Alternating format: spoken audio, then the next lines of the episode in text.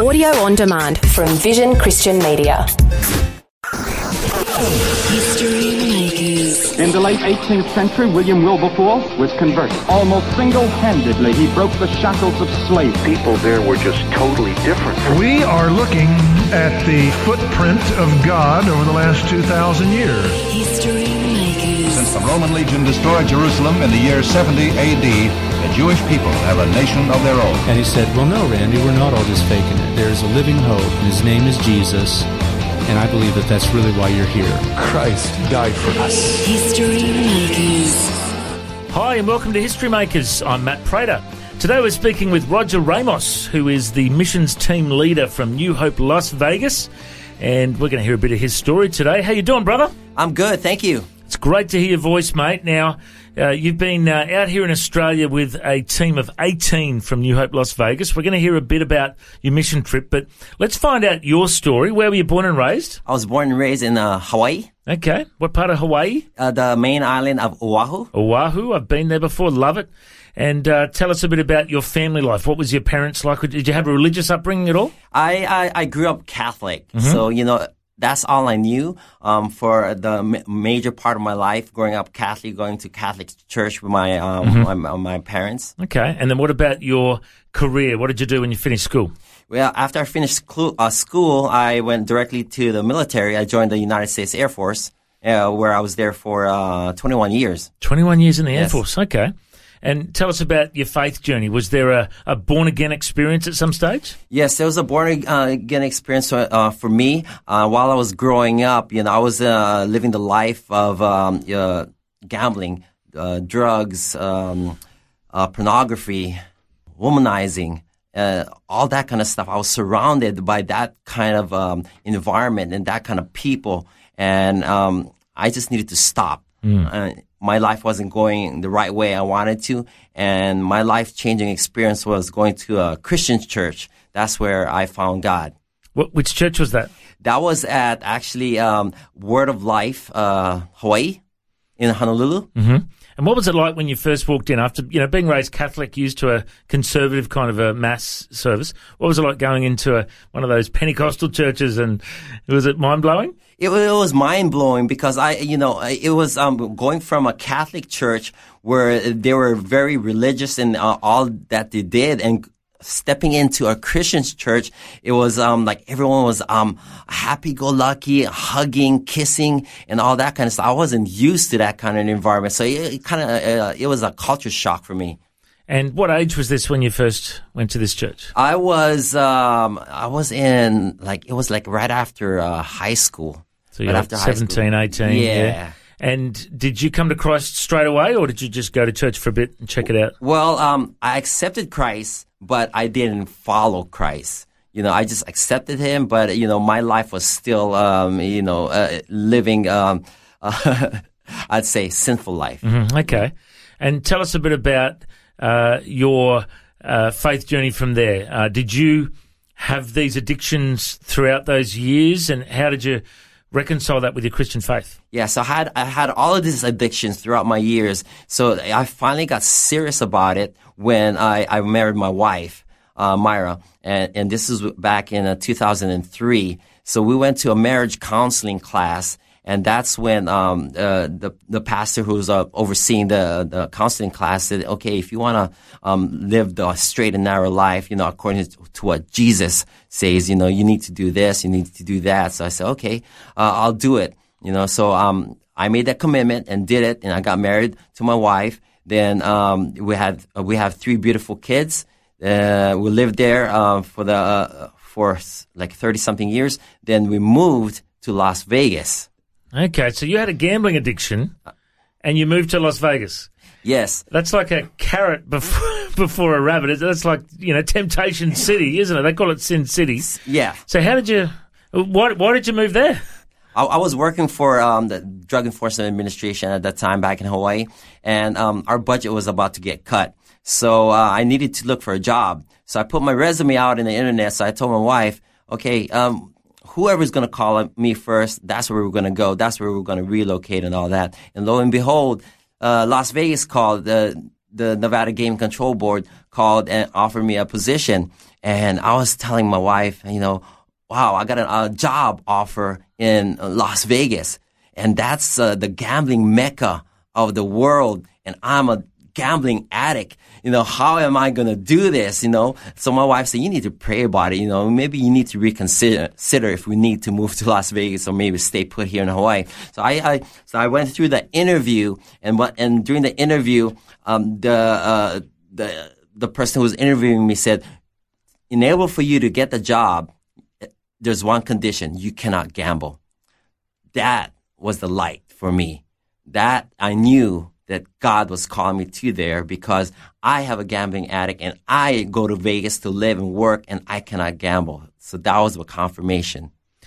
And so now your job is to investigate anyone involved in the casinos and the gambling industry and expose any injustice that you come across. That, so that so you, so you're you're now from being a gambling addict to being the main guy in the worst gambling city in the world.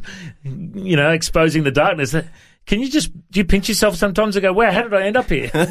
yeah, I mean it's crazy. It's a crazy ride. You know, I would never have thought that I would be doing this. You know, but I, I guess it's like a healing process along the way. Also, that's say, "Hey, I've been there. You know, I, I know what gambling is all about, and now I get to regulate it. I get to put um, all these people who's um, who who's not following the law, who is um, who's cheating and all that stuff. I get to uh, say, hey, you know."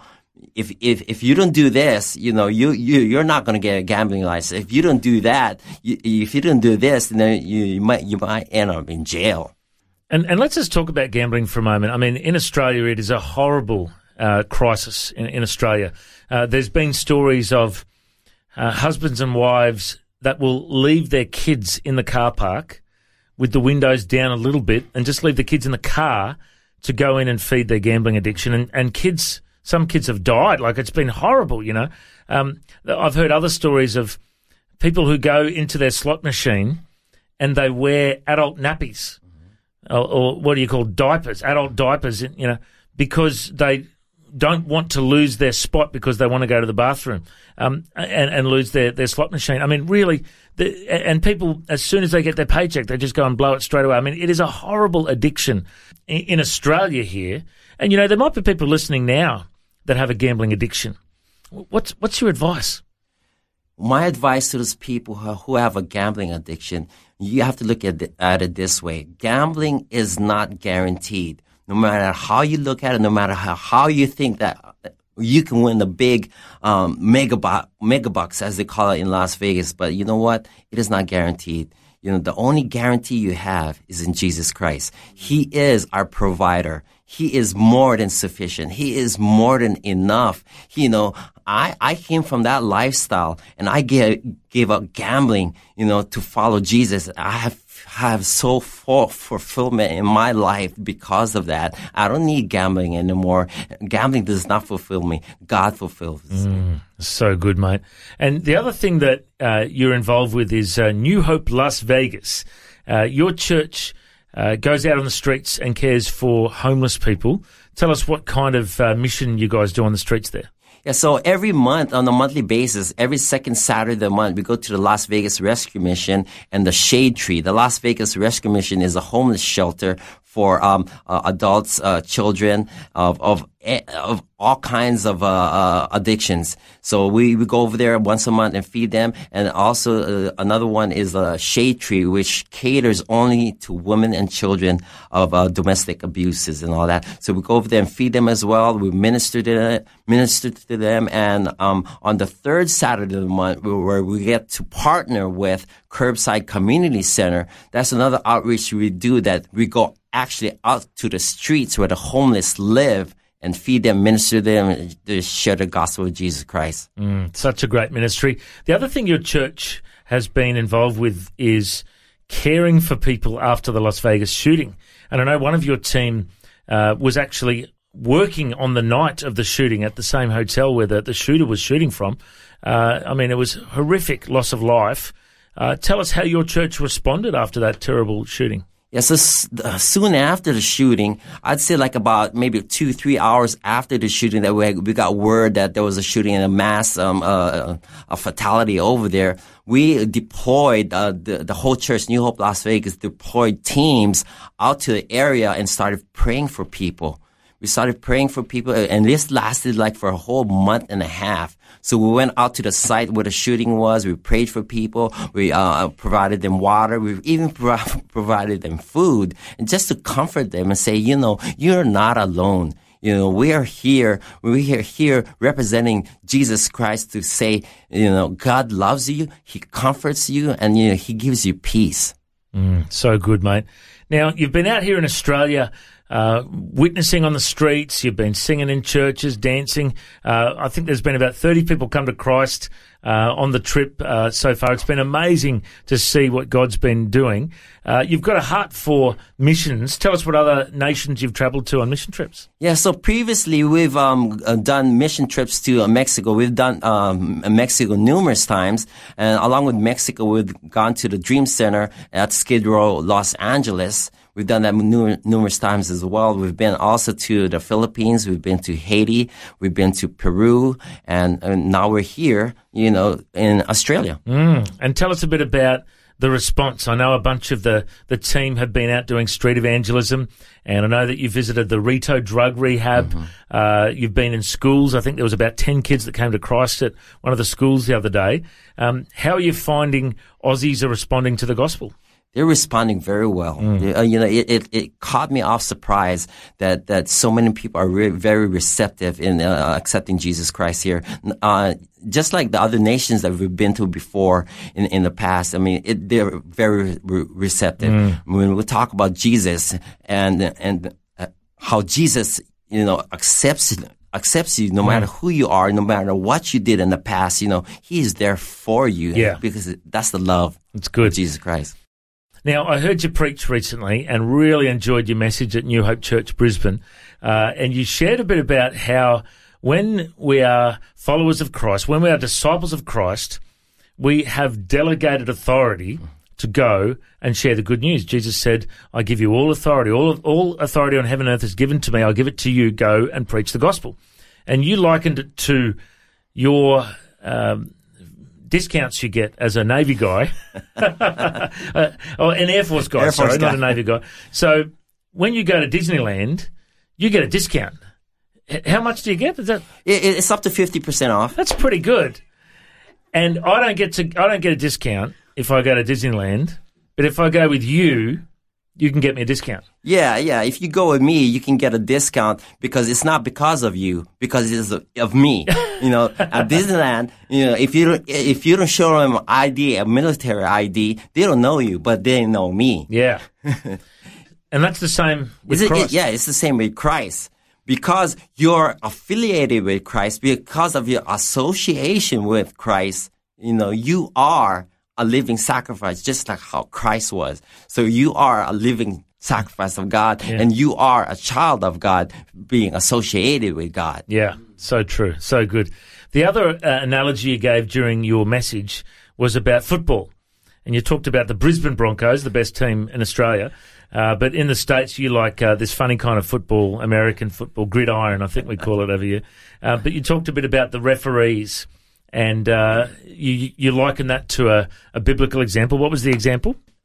the biblical example, like there, in in the in Greek, the word authority. There's um, uh, many uh, variations of uh, uh, of the word authority, but the the most common one is dunamis.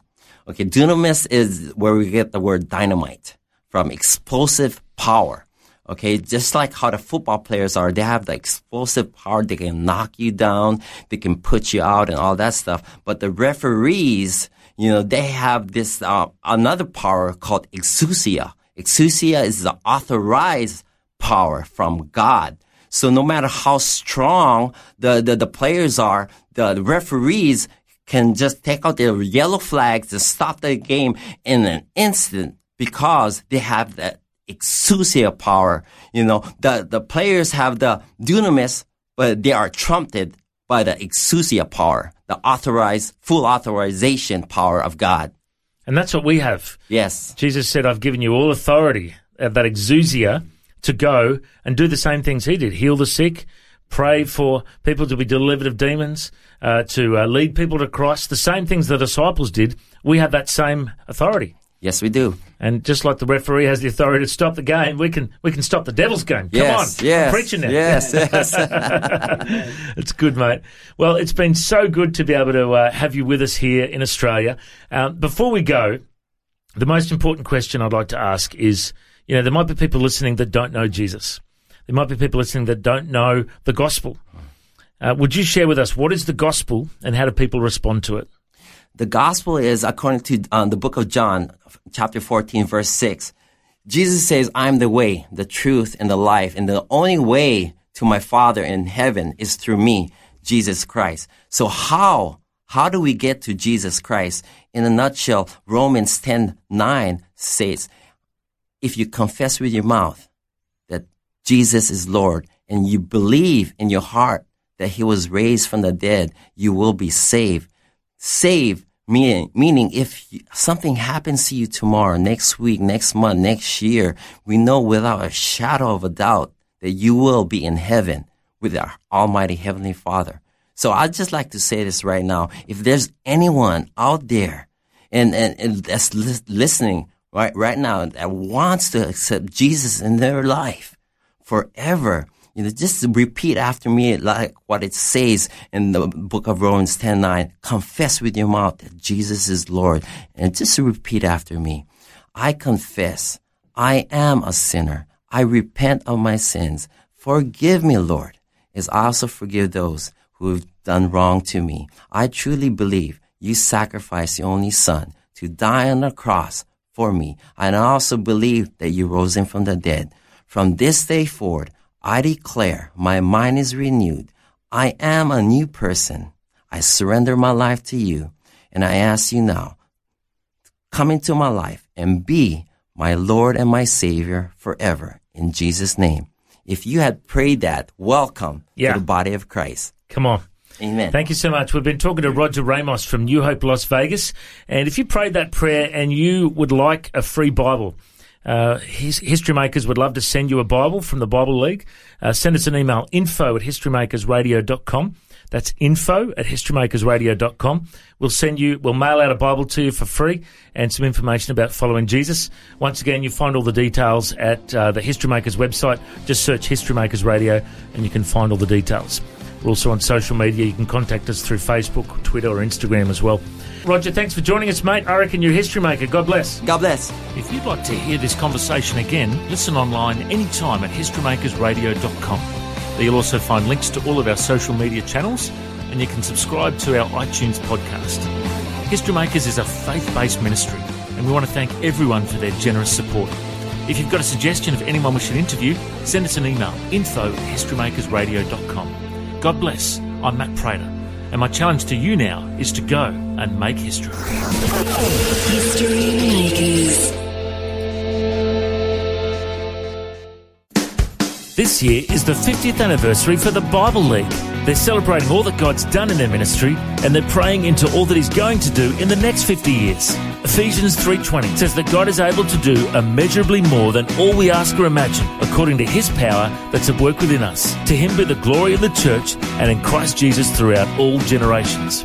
If you'd like to support the Bible League as they reach the generations to come, go to bibleleague.com.au. Station sponsor. Thanks for taking time to listen to this audio on demand from Vision Christian Media.